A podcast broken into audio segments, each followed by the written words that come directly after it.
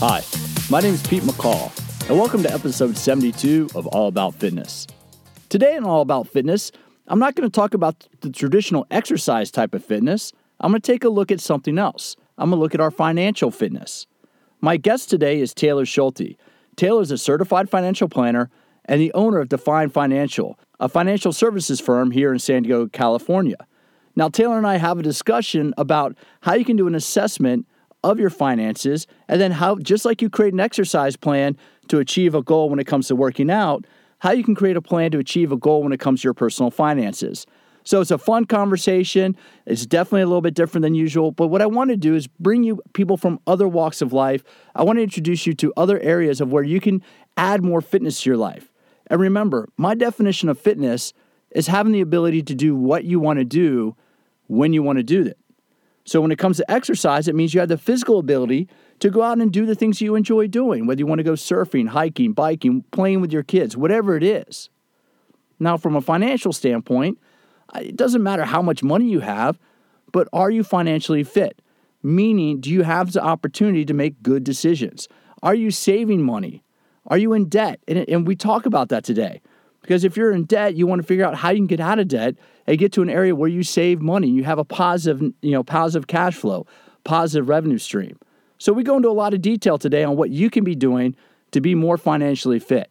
So after a brief word from the sponsor of All About Fitness, Taylor Schulte, certified financial planner and owner of Define Financial here in San Diego, California.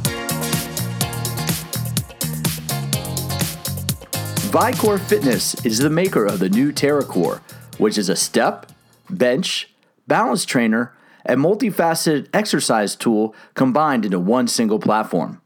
Go to vicorefitness.com to see the newest piece of equipment that'll be taking the fitness industry by storm in 2017. Use the code AAF to save 20% on purchasing a TerraCore of your own. TerraCore by ViCore Fitness. ViCore Fitness. Better results from better products.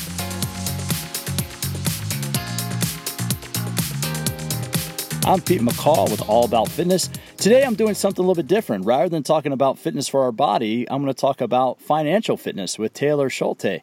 Taylor, did I pronounce your last name right, first of all? Uh, you're close. It's Schulte. Schulte. Okay. Well, can you give us a little bit of background about what you do and uh, kind of your experience as a certified financial planner? Yeah, sure. Thanks for having me. Um, uh, I'm a, a, native San Diegan, and I own a financial planning firm here in town called Define Financial.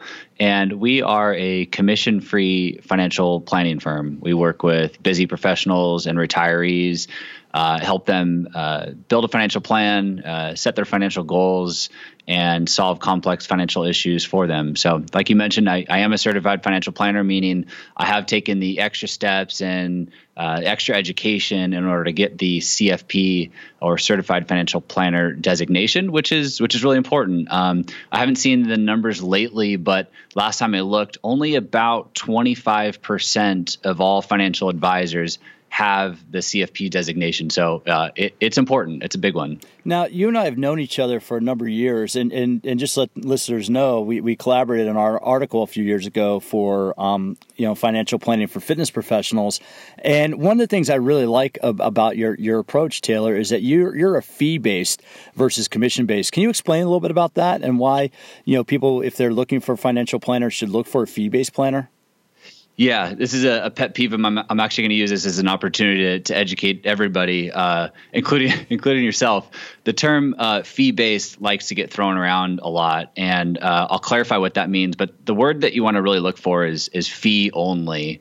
And what fee only means is that uh, a fee only financial planner never sells you a product in return for a commission. A fee only financial planner is paid by the client a transparent fee in return for unbiased advice. So if you come to me and you need help, uh, you're going to pay me a flat, transparent fee so you know exactly what you're paying me.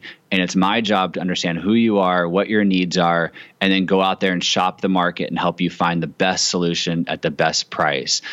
Uh, if if I was selling a product in return for a commission, there might be a conflict of interest there. Uh, you come and sit down in my office, and I pitch you a, a, a, really interesting product, and in return, I get paid a nice commission for selling that to you. And you might sit there and scratch your head and wonder, is this really in my best interest or is you know Taylor you know making some extra money here off me?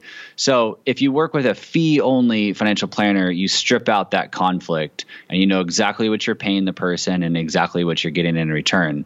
Now in between a commissioned financial advisor and a fee only financial advisor is what's called fee based. And fee based is a blend of those two. Mm. So sometimes they sell you a commission product and sometimes they uh, charge you a transparent fee. You never really know what hat they're wearing. So it still leaves the, the consumer kind of questioning, like, what what is really going on here? So uh, fee only is is really the term that you want to pay attention to. Okay, well, I appreciate the clarification on that. And I'm thinking, as you're discussing that, you know, what you do isn't that um, dissimilar from what a personal trainer does, because a personal trainer will do an assessment and then come up with a kind of like here's an exercise program to help you meet your fitness goals. Is that kind of what you do? Because you know, when we've talked, I kind of view a lot a lot of what you do being very similar. I mean, do you sit down with with clients and identify their needs? Yeah, I mean there there are so many parallels between what we do and and what you guys do. It's really fascinating. We actually use uh, the personal trainer world all the time in conversations with clients to kind of to, to draw that similarity. Um, yeah, it's exactly what we do. You know, a lot of financial advisors that you go to that first meeting, they want to start talking about investments and how you should invest your money, and you know, that'd be like a personal trainer, me going and meeting with a personal trainer, and them saying, "I think you should do you know bicep curls and squats and all this stuff," and like they don't even know who I am or what my goals are. Like that's how most financial advisors operate. They you you walk into their office, you say, "I have uh, this this pot of money and then they start telling you how to invest it. And like it's just so backwards. I don't i don't understand how that's even possible. So um, yeah in the very beginning of the process we want to get to know the client who they are what their goals are what their needs are what their dreams are what what the past has been like what other financial advisors have they worked with what's worked well what hasn't worked. Uh, and we go through we go through a really comprehensive process in order to understand the client. And then at the very end of that process then we're able to, to deliver our recommendations to them just like a personal trainer would be able to you know draw up a, a workout routine and you know uh, nutrition and you know all that stuff. So yeah i mean it's very very similar. Yeah I, I, and, and, it's interesting. I don't know if i remember if we if I remember telling you this but a number of years ago before i got into fitness i did What Color Is Your Parachute? And i'm talking this like late 90s and before I got into fitness, I was really I was looking at both because my undergrad degree is actually in economics and government. Fitness was something I, I got into later, and I went back and got a master's degree for it. But when I was looking at it, Taylor, I was really looking at do I want to go into fitness, into fitness or financial services? And this was about '98. If I had done that in '98, it probably would have been a, a good time to do it, given the dot com bubble. Yeah. But eh, you know, but the lot the, the parallel is you're providing a service. As a trainer, I'm providing an intangible service, and as a certified financial planner, you don't you're not selling a, a tangible product. I mean, you kind of are, but you're really providing a service. What you know, what is your approach? I mean, you, when you sit down and, and, you start working with somebody, how do you really outline their needs and what their goals are? Do you have any forms you use, or, or what's what's your process? Yeah, I, I guess I'd, I'd, back up and say I think you hit on something really important, and, and that is that it's intangible and you don't see the result immediately. Um, and I think personal trainers have this the same problem. Um, but in financial planning, it's, it's, a little more complicated because people just don't quite understand all the time what what a financial plan or a financial planner really does. So, yeah, it's it, it's really challenging. Uh, to, to to show a client the value that we're going to provide, and it's value that they may not even see for years. I mean, it could be ten years before they really see, uh, you know, the true value of all the hard work that we put in and they put in. So yeah, it's really challenging. But uh, you know, one of the tools that that we use to help showcase that value and walk the client through that process and, and really um, uh, show them exactly what we're doing um, is technology. And, and, we use a really um, in depth financial planning software where uh, clients connect all of their financial accounts, including checkings and savings and credit cards. And we input mortgages and their budget, and everything goes into this financial planning software. So we've got this nice, super clean, really nice dashboard where we can all log into and view the client's financial life and work through the financial plan from there. So that turns, you know, this intangible process into something tangible. Uh, and so that, that's kind of where we work and kind of where we've gone is investing really heavily into technology. And and that sounds really cool. So you know, kind of asking the question here. You know, I'm in my 40s, and, and I try to really gear this podcast to people you know in their 30s and above and how they can use fitness to really manage the, the effects of the aging process. For somebody, you know, how, how should somebody be, be looking at their financial future? You know, if somebody's in their 30s or 40s, is there any kind of guideline or any kind of like point they want to be at or, or, any kind of sketch they want to use for saving for their future. And I'll keep, I'm, I'm just thinking, you know, I'm thinking, Taylor, as I asked this question, this is very nebulous. Like, you know, when I talk with, with a fitness expert, it's really hard to provide specific fitness advice without seeing a specific individual and, and identifying what their needs are. So this is just in general terms, you know, kind of what should people be looking to in their 30s and 40s in terms of saving for their future? Yeah, I'm, I'm going to, I'm going to take this back to the basics. And if you want to get more specific on stuff, I'll, I'll, I'll do my best. But uh, I'm really going to take this back to the basics. And what I'm going to say is that the very first thing that you should do, or at least check and make sure that you're doing, is developing good habits. And I think one of the parallels we can draw here to your world is like uh, imagine uh, you know a couch potato that just does nothing and eats like crap coming to you and saying hey pete i want to compete in the crossfit games right? And you're like you're like okay you know there, there's there's a big gap here to fill. And so when i say developing good habits uh, you know how much would you love if that person just just develop some some good habits on their own. It doesn't need to be anything crazy, right? They don't need to be, you know, in the gym every single day lifting heavy weights. But like if that person was walking on the treadmill 20 minutes a day, you know, three days a week, and you know, maybe they cut out soda from their diet. They just have the, kind of some of these small wins and they've started to develop some really good habits early on. Like that, that's what I want to see everybody do because what's what's really crazy is our behaviors, habits, and attitudes towards money and our finances, they start around age seven. Oh, wow. Okay. okay? And we all know the lack of education around finances and money and, in you know, the high school and, and college level, let alone, you know, grade school level. But these habits start really, really early. So if you're 35, 40, and like you can't understand why you're still living paycheck to paycheck and can't put money away, it's probably because you learned something really early on uh, that stuck with you for this long. So the first thing is is get in those good habits today, and it doesn't need just like my fitness example. It doesn't need to mean you know mean like you need to put away you know fifty thousand dollars per year you know start with something simple like you know start putting away 50 bucks a month like just get that habit going and get that habit of doing it um, you know, and, and, then we can kind of go from there. We could talk through some additional things that you could do. But to me, that is the most important thing to do is get in those good habits today. Well, that's that's one thing I did early on when I started, you know, personal training full time back in, in 1999, 2000. I really, you know, based on advice that an older friend had given me, um, I, I started doing 15 to 18 percent of my paycheck into a 401k right away. And, you know, that's one of the reasons why personally I never went to do an in home personal training because I wanted to keep it in a health club because every time for every hour I worked in the health club, you know, I was saving like seven dollars into my retirement plan. And I, I just knew that, you know, I, I could be making probably twice as much money doing in home training. But to me, Taylor, that seven dollars per hour going into a tax-free retirement is going to be worth you know thousands of dollars, you know, in thirty years. You know, when I get a little bit older, you know, is how important is you know to get. So the, my question is, and I try to point this out to young fitness professionals all the time. How important is it to start early, and why should people take advantage of any tax free any tax free plans they have through work?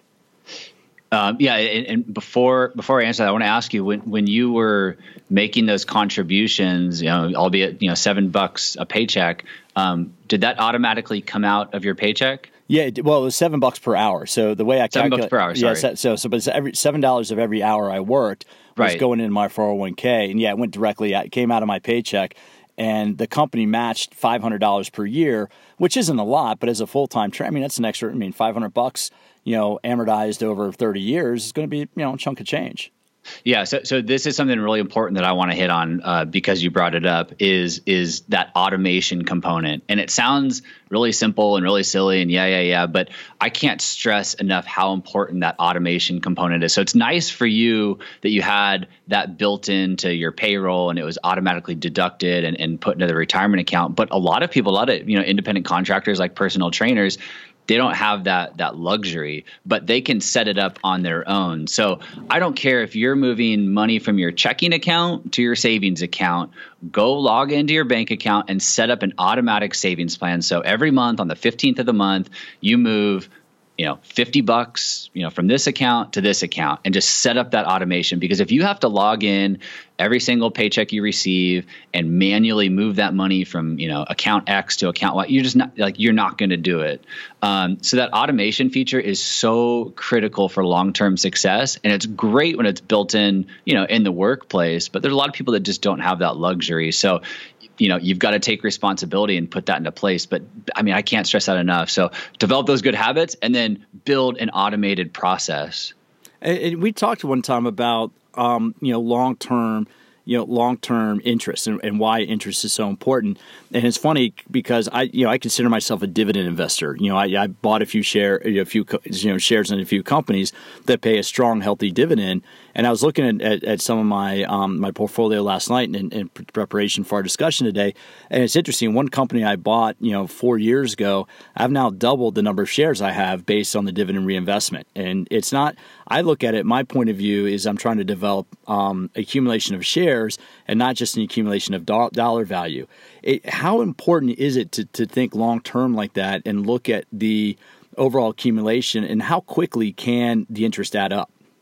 Yeah, and then this kind of goes into your question, you know, that I didn't answer about, you know, starting this process early. And if you're in your 30s or 40s, you're young because uh, you know, the, our, our life expectancy is just getting longer and longer. And we have something that a lot of people don't, which is time. We've got time on our side.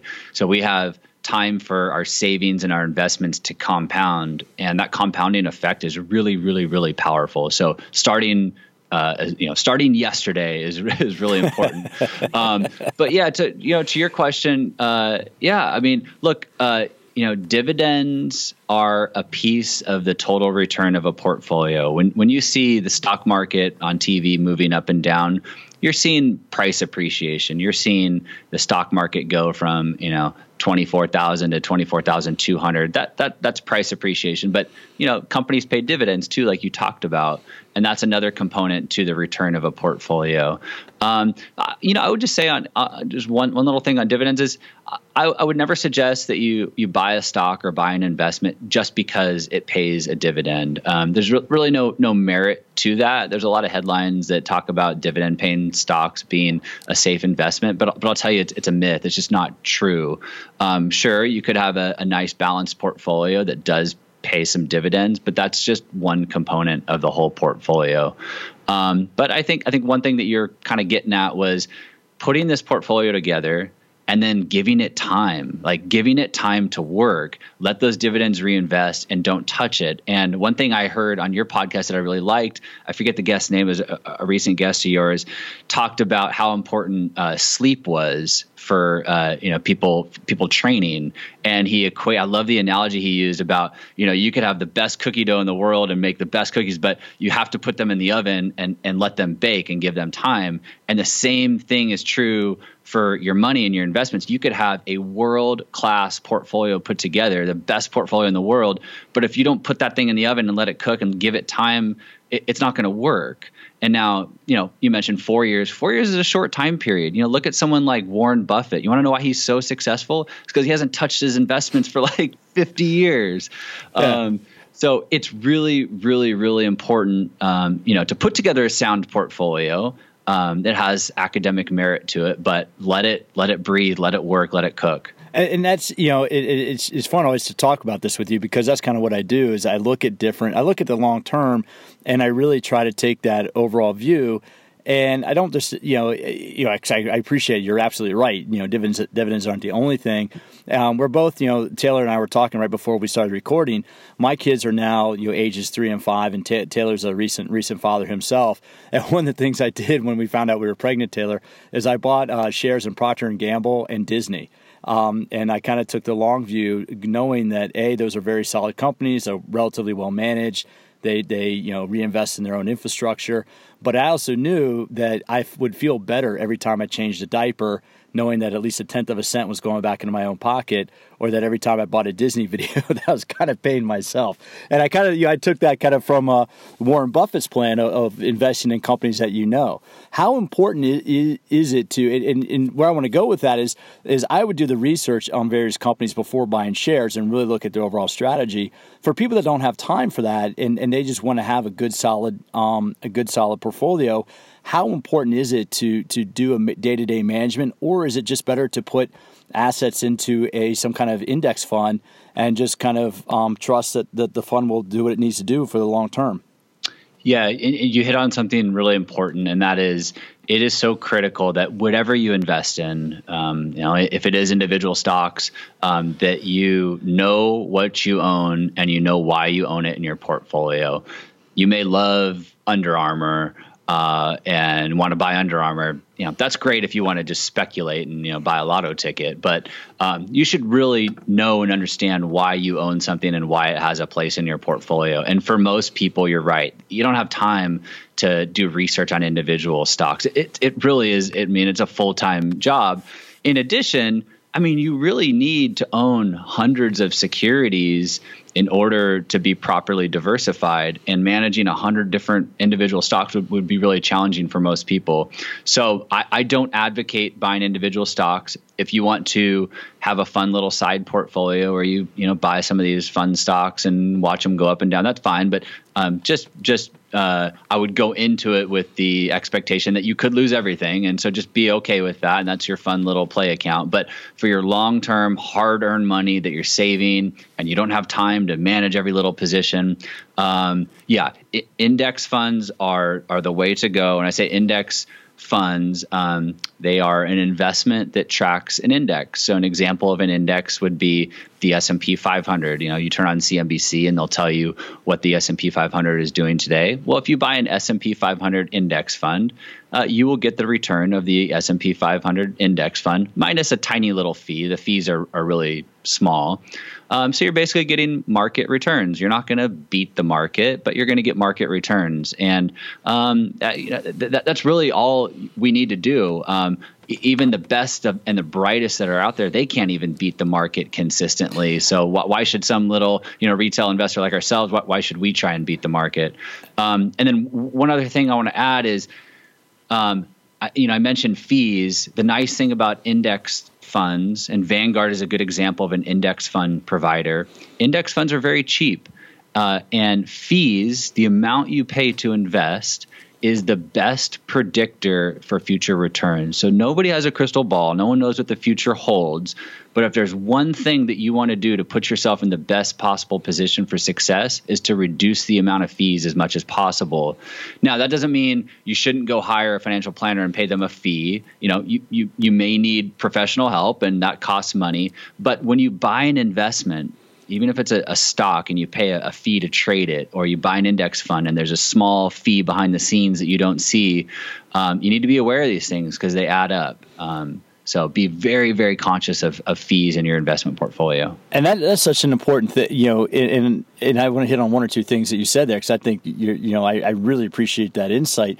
And because, yeah, that's one of the things that I've done is I have a large percentage of, of my personal portfolio in index funds and I also do sector funds like industrials, consumer based stuff. And, but that's just, again, based on the research I do. I don't, I don't buy anything without first um, looking at it, you know, the, the, nice thing about the account I have, the trading account I have through Fidelity, is I have access to a lot of um, different, uh, what are they called, the, the researchers, the um, what's the technical? analysts? Analysts, yeah. They, they post a lot of analysts uh, things up there, and I always read two or three positive, and I read two or three negative, and I try to figure out, you know, for my needs, what's going to be the best thing.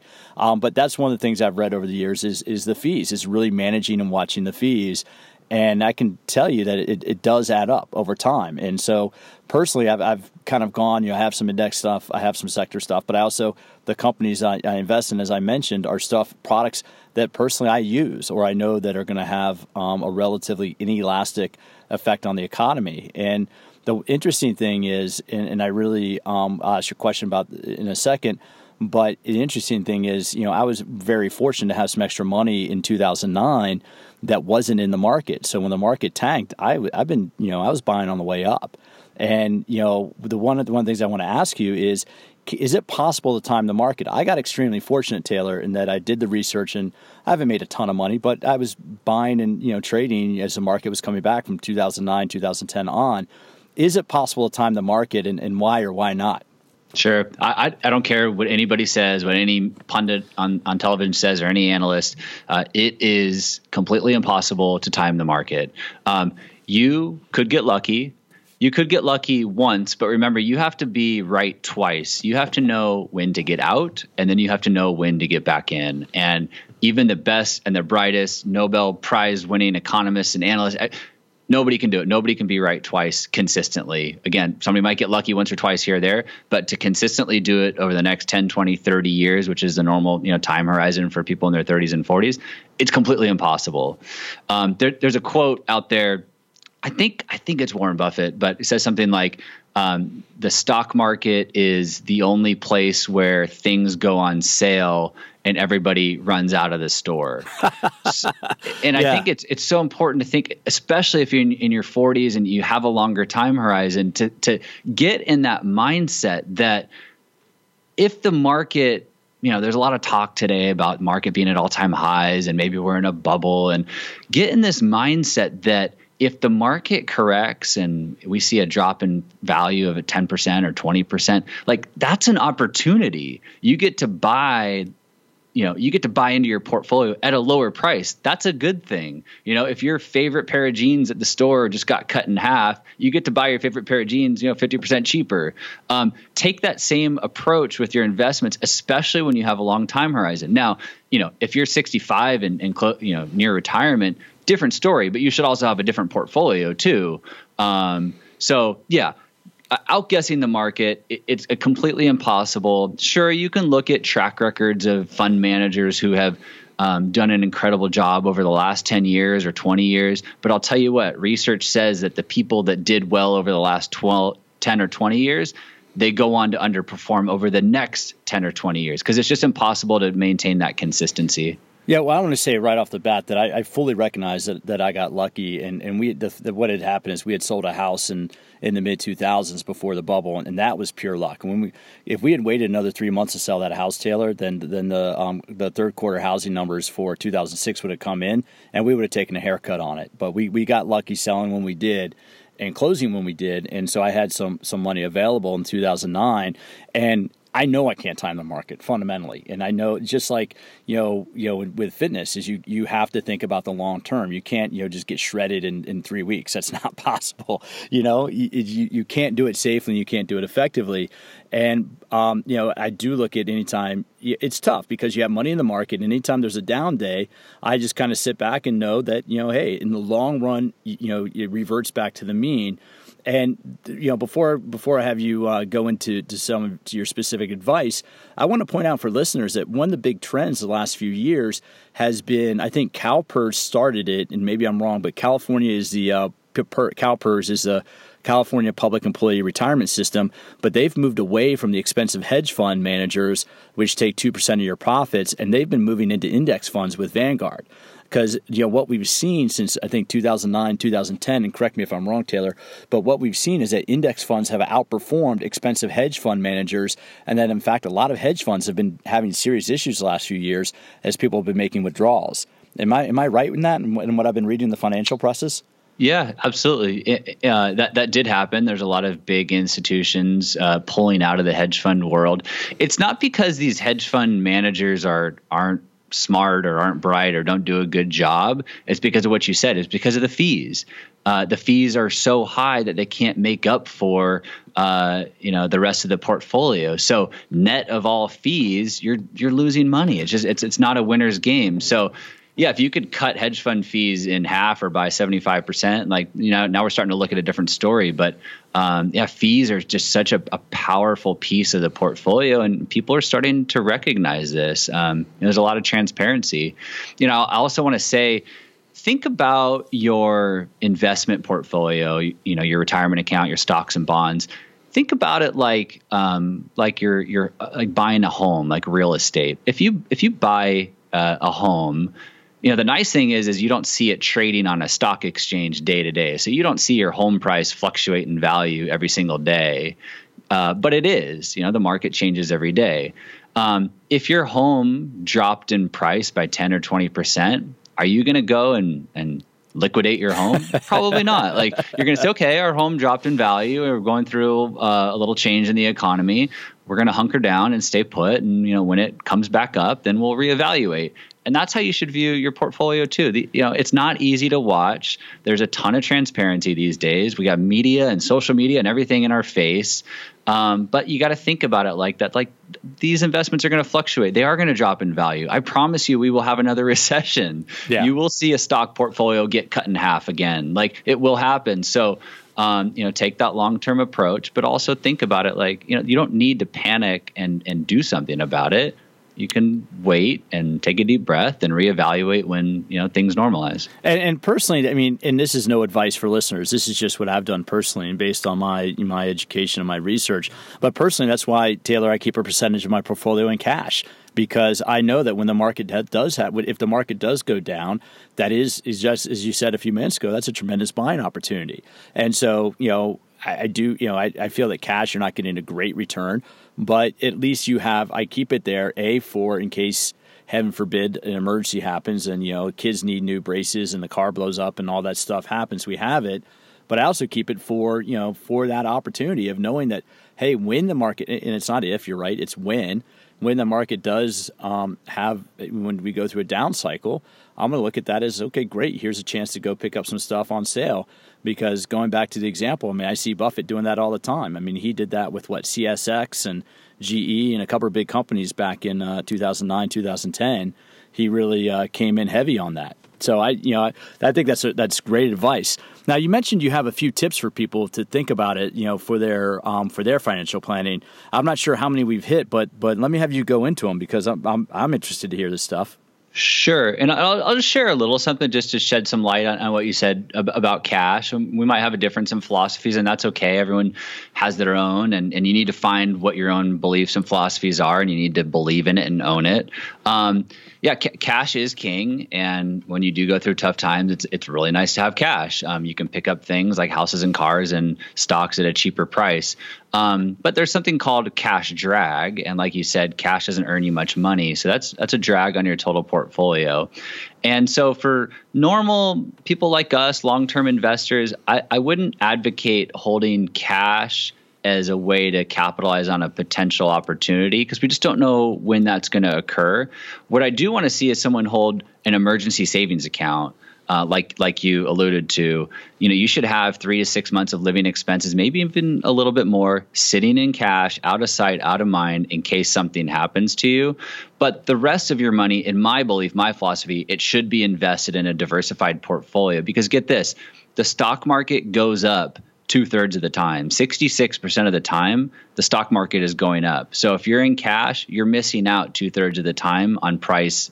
Uh, on a price increase. Now, one third of the time, we go through you know some nasty stuff. So, um, you know, to each their own, and um, uh, you know, again, there might be a difference in philosophies, but uh, I just I thought I'd just share a little bit on, on my view on, on cash and, and how that you know looks in somebody's financial profile. And I totally, you know, that's the one. That's exactly what I've done. Is is we we carry about a year. I carry about a year's worth of our expenses um, in cash, and and that's excessive because um, I know that the advice is three to six months. But I, I keep a year just heaven forbid anything serious happens.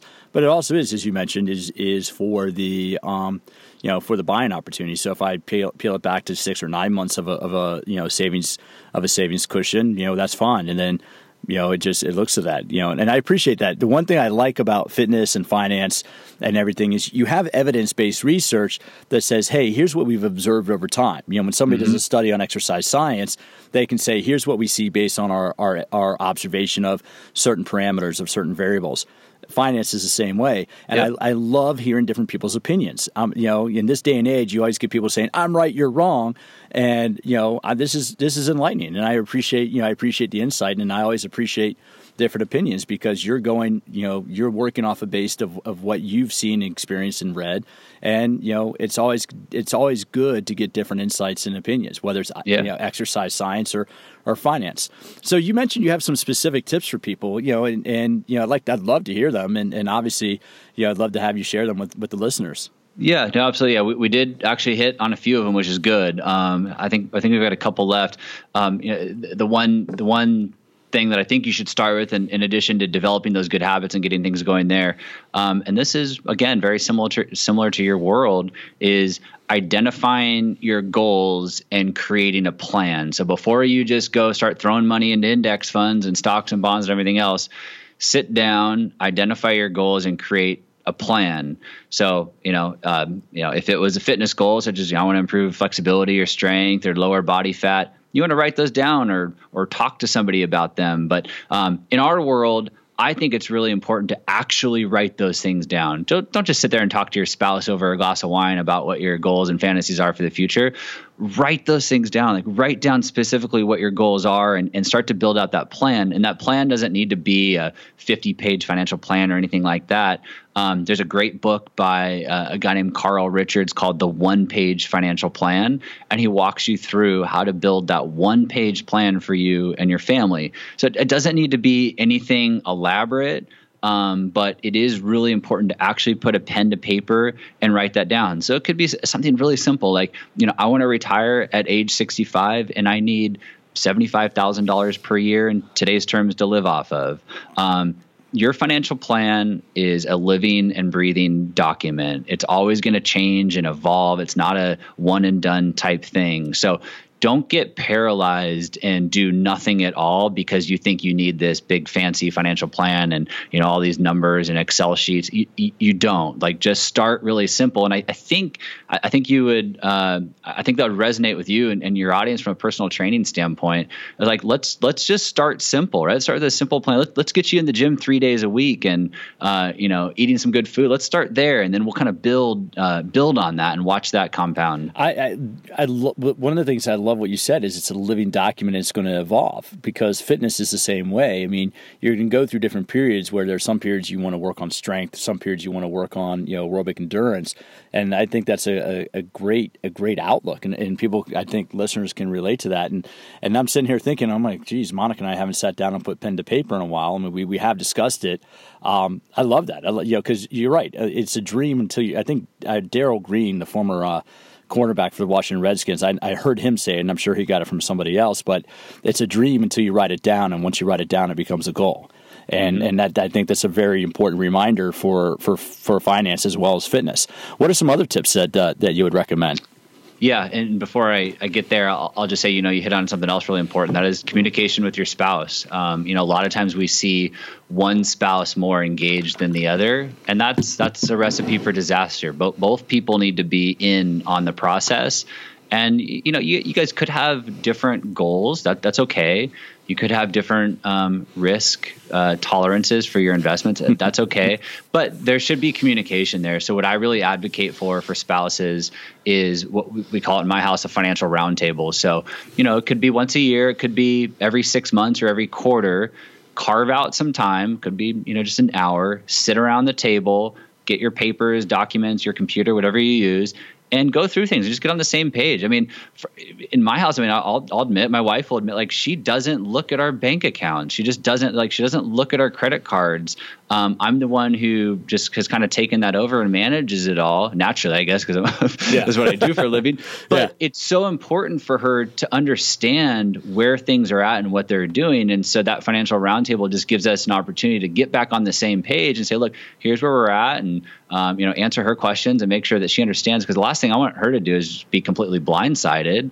Um, but I also want us to be aligned and on the same page and, and working towards the same thing. So communicate, communicate, communicate. Um, it's, it's really, really important. I, I, agree with you a thousand percent. And it's so funny because you know, you know my wife, and um, and and she just isn't that engaged. But anytime I make anytime I make changes, anytime I, I think about changing our portfolio, I talk with her about it, and she just kind of like what she trusts me, but I, I just I don't want her to be. You're right. I don't want her to be blindsided, and it's half her money. I mean, it's it, I don't. Yeah. i want to be completely transparent with her and say, here's why I'm making this move. Here's what I think. Here's what the you know. Here's what the research says. Here's what I've read, and, and here are the different you know points of view on it. And I, I treat it like a board of directors. I treat my wife kind of like a board of directors or like a shareholder meeting, and we try to sit down, you know, maybe two or three times a year. If I'm going to rebalance the portfolio, um, I tell her, I inform her of it and say, here's what I'm doing. And she's like, okay, great. You know, it doesn't really pay too much attention, but I think you're absolutely right. I think, you know, because the last thing I would want to do is come to her and be like, um, yeah, that whole, that investment thing I tried. Yeah. right. Um, how do you feel about getting a third job? you know, I mean, I, I, think that's key. I think, I think you're right. Community, and I treat it, I, that's exactly how I treat it. It's like, I think of her as my board of directors, or I think of her as my shareholders. I am responsible to her to show her that that I am you know taking managing our our assets in, in a you know in, in, a smart manner. Yep. Yeah. No. It, it it's critical. It's really important. What's uh what's some other advice you got before we get yeah, out of here? Yeah. So my, my, last piece of advice, and I think we can have a really good conversation around this, is you know you can do all all these amazing things. You could have a great portfolio. You could have great habits. You could have a great plan written down. You're communicating with your spouse. You're automating your savings, and you've got everything dialed in. Uh, but the last critical piece is is accountability.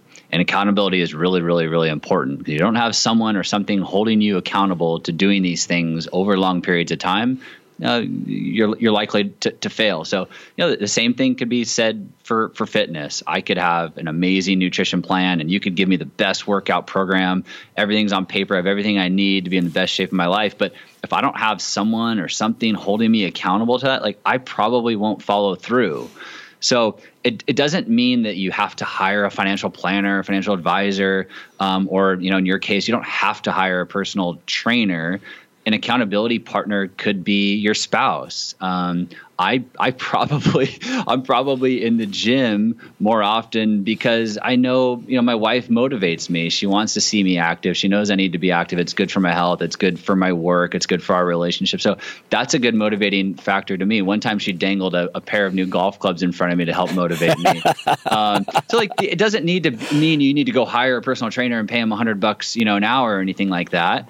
Um, but find someone or something to hold you accountable to doing all these important things that you've worked so hard to put together.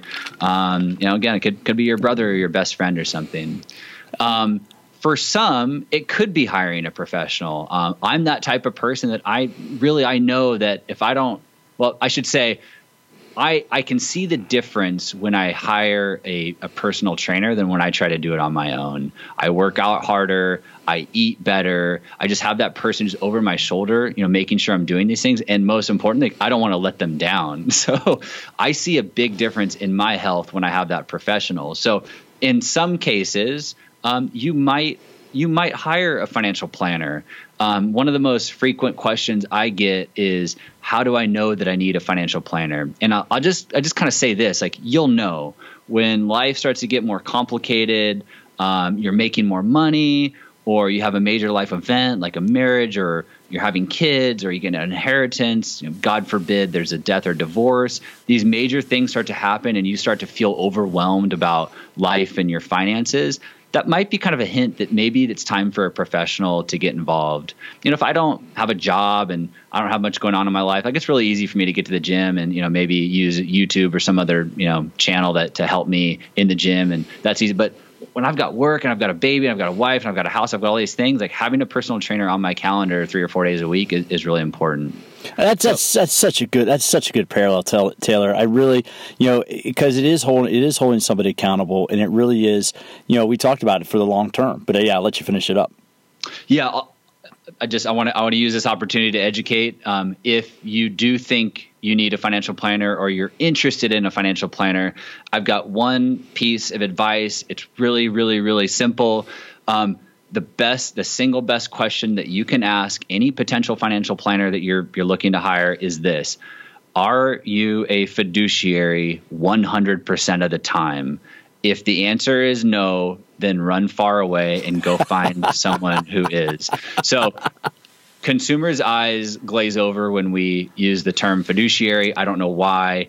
Um, fiduciary simply means this that uh, as a fiduciary, uh, I need to put your interest, the client, I need to put your interest before my own. I'm legally required to put your interest first. That's what it means. And you'd think that all financial advisors should should act as a fiduciary, but unfortunately, uh, they don't. Um, so it's the single most important thing that you could do is if you're going to hire a financial planner, make sure that they are a fiduciary 100% of the time. I say 100% because there are some people out there that are sometimes a fiduciary and sometimes they're not. So you just don't know what what hat they're wearing. So an easy way to go find a fiduciary in your neighborhood is to go to a website called napfa.org. Uh, that's N as in Nancy, A, P as in Paul, F as in Frank, A dot org, napfa.org, put in your zip code, and it'll pull up a list of fee only fiduciary financial planners in your area. And that's the best first step that you could do. I, I, I laugh there, Taylor, because that's that's my advice for fitness for people for fitness. A lot of times is if you ask a personal trainer and they just start giving you advice without asking about your needs, my response is your first exercise is to turn and run away. So you, right. yeah, so it's always exactly the same thing. And now, just for listeners, I probably should have stated this early on. I mean, you and I, I haven't hired you as a as a fiduciary or as a uh, as a certified financial planner. Although after this conversation, I might be giving you a call. Um, but I just, you know, we have a, we have a, a relationship, and I really respect uh, what you've done as, as, as a professional. Now, so you're you're what's the name of your your company? And you also do a podcast now, don't you? I do, yeah. So the na- name of my uh, firm is Define Financial. Um, our, our website's definefinancial.com. But uh, you know, I there's only so much time in the day. I can only help so many people, and so I decided to launch a, a second website. It's called Stay Wealthy San Diego. Uh, obviously, a spin on the Stay Classy Ron Burgundy, um, and it's really a, a, place for me to to just uh, educate consumers and share my knowledge with the world and, and reach a larger audience. I, I have you know no no motive there, as you can tell. I'm just I'm, I'm really passionate about educating people and um, you know sharing that knowledge. And so, StayWealthySanDiego.com is, is my you know area and avenue to do that. Um, and yeah, I, I, decided to to jump into the podcast world, and you know it's called the Stay Wealthy San Diego podcast. It's actually nothing to do with personal finance. Um, I have interviewed some some financial planners here in the area, uh, but it's really a podcast interviewing uh, the top entrepreneurs, uh, leaders, and innovators here in San Diego. You know, it's such a fascinating city and so many neat businesses and and whatnot. I just kind of wanted to explore the city and, and highlight them and what they're doing and how they got so successful. And um, so I think we just wrapped up our eighth episode, and uh, yeah, podcasting is really, really, really hard. it's hard, but it's a lot of fun. And I think you know when I saw that you know when I saw you post about doing the podcast, and and we had talked about this a while back, and and I really you know I have a lot of respect for you. Just you know I've, we've known each other what almost ten years now, and um, just seeing you go and starting your own firm and everything you've done, I have a tremendous amount of respect. And and what you said, you and I have a very similar approach. We're both looking to help people in our respective fields, and that's why I wanted to have you on, Taylor, is because I really respect your knowledge, and I know that that with what you do in your business, you put your clients first. And when it comes to finance, I want people to be financially healthy as well as I want them to be physically healthy. So, excuse me. That's why I wanted to, to have you on discuss that. And for people listening, I'll have both your I'll have both your websites um, down below in the show notes so they can refer to them in the future. And any final bit of advice about uh, about financial uh, long term financial success? I, yeah, I, I think we, we covered a lot. I, I, guess I would just say thank you for having me on and giving me the opportunity to, uh, you know, to educate and uh, you know share share my views and, and, and give some advice to people. Um, I'd say this: I'm I'm really really accessible. If anybody listening to this just has a basic question, uh, you don't need to hire me. You don't need to work with me. I, you know, that's not a sales pitch. But if you just have a general question, uh, shoot me an email. I, I, I, return every single email I get. Um, uh, my email address is, is Taylor, T A Y L O R, at definefinancial.com. Just shoot me an email. I'll, i am happy to help and, and respond. And um, yeah, there's, there's, zero obligation whatsoever. I, uh, if, if you can't tell, I, am just, I truly love what I do. I'm, I'm really passionate about it. And again, yeah, I, I really appreciate you having me on. Hey, man, I, I really appreciate your time. So uh, thanks. I look forward to seeing you soon. Thanks, Pete. One of the things I really enjoy about doing this podcast is when I learn things from the from my guests. You know, as if you heard me with other guests on, I may not always agree with them or may have a different point of view. But anytime I have somebody on, whether they're an exercise expert, a researcher, a professor, or in this case, Taylor's a financial, you know, financial services professional. I try to have an open mind. I try to, you know, listen and I try to hear what they're saying. So it's kind of cool to have Taylor, you know, talk to me, you know, talk about a few different ideas. Yeah, I've been doing my own investing for a number of years. You know, I, have known Taylor now for a number of years as well, and I don't talk about this that much. But I, you know, my my original undergraduate degree was in government and economics, so that's where you know investment has been kind of a hobby of mine for probably about 15 years now. Started out with a little bit of money, and I still don't have a ton of money, but um, I've you know done pretty okay in the market, especially since 2009. You know, you know when I, when the market went down, I you know we had a little bit. Of, thankfully, we had a little money in the bank, and I was able to take advantage of that. And so as the market's been coming back since 2009, um, yeah, I've, I've done pretty okay. You know, through investing. So that's. But I wanted to have Taylor on because he has a really good understanding of what the, the average person needs for financial fitness. You know, I like the way he referred back to, you know, if you make a workout plan, you know what you're going to do in the gym.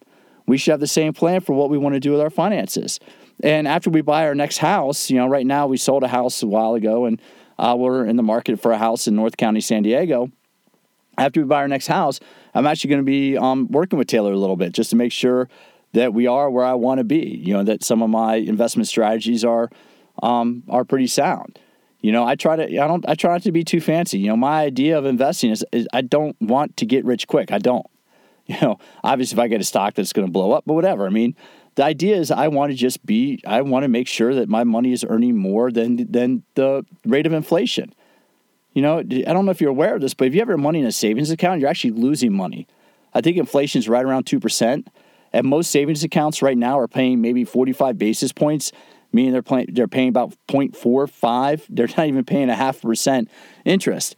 You know, if we're running at two percent of inflation and, and and interest is only half percent, we're losing a one and a half points on our money per year just in the difference between inflation and interest rate alone. Just understanding that, I mean, shoot, getting into a general S and P index fund, it would be a good idea. Now, I am not a licensed financial professional. Taylor is. So any you know any financial advice I have is just you know uh, not don't act on it. Check with a certified financial planner. And I think it's really important from what Taylor said. If you're going to work with a financial planner, make sure you understand how they get compensated ahead of time. You know, my wife uh, a number of years ago. Um, number of years ago had some money she earned uh, working summers from college and she went to an investment you know an investment advisor who's somebody a friend of the family the investment advisor put her in a bunch of B and B funds. B funds are loaded funds, meaning that if you get out of them before five years, you have to pay a fee. The only reason, but the main reason why B funds exist is because they pay the sale, they pay the financial services professional higher commission. you know, if you're going to invest your stuff in long term, I mean, she ended up doing okay, not great, but we had to wait a number of years for her to get her money out, or else she would have had to pay penalties. You know, and and that's where I think working with a define, you know, if you understand what, what the fun, how the financial planner gets compensated, you know, are they going to recommend products that you commissioned on, or are you just paying them a flat fee? And that's what I really like about Taylor is he's fee based, meaning you pay for his time, just like you would pay for a personal trainer, just like you would pay for a mechanic. And if you are going to work with a financial professional, I really recommend you do that. I'm going to have all of Taylor's uh, information down below in the show notes. I mean, he's based out of San Diego, but he can definitely point you to somebody else in your area if that if that works for you. Taylor also does a podcast. We talked about a little bit, but Taylor does a podcast called Stay Wealthy San Diego, where you know he, obviously he makes a little riff on the the famous line from Anchorman, but he talks about different successful you know business people being successful here in San Diego, sharing ideas within the region of who's doing what and how well they're doing. So he's just a, he's a good guy. You have known him a number of years. We met, um, yeah, as a you know, taught a couple classes. My wife taught a couple classes, one gym in downtown San Diego, and that's where I've met. And a couple years ago, Taylor and I wrote an article or two um, for you know for personal trainers about about investing. You know, because when I was personal training, I worked for a gym so I could have the 401k. So you know, a certain percentage of every every every dollar I earned went to my 401k tax free. That's the way I think. You know, and that's some of the money I manage now is the money I made, you know, 15 years ago working on the fitness floor of a big commercial gym. You know, and and that's that's you know, I, I try to be aggressive with that. I try to follow it. And I try to read, you know, I read, I subscribe to magazines like Economist, Business Week. I read Wall Street Journal whenever I can. and I try to stay on top of financial information because it takes a little bit of work. Just like just like getting what you want to do in fitness takes a little bit of work. You know, if you're a fitness enthusiast, you're listening to this podcast, you want to learn about fitness. If you're a fitness enthusiast, you probably read a couple magazines, Men's Health, Women's Health, because you want to learn more. And so yeah, today, all I was trying to do is trying to bring you an expert from outside the exercise world, but I'm trying to bring you an expert who can help you become more financially fit. And Taylor definitely fits that bill. So I really appreciate you stopping by. I really appreciate you taking the time to uh, to check out all about fitness. Hopefully, you got a little bit out of today's conversation. And I'm going to have information about how you can contact Taylor. I'm also going to have a link to his podcast, Stay Wealthy San Diego, below in the show notes, as well as his social media contacts.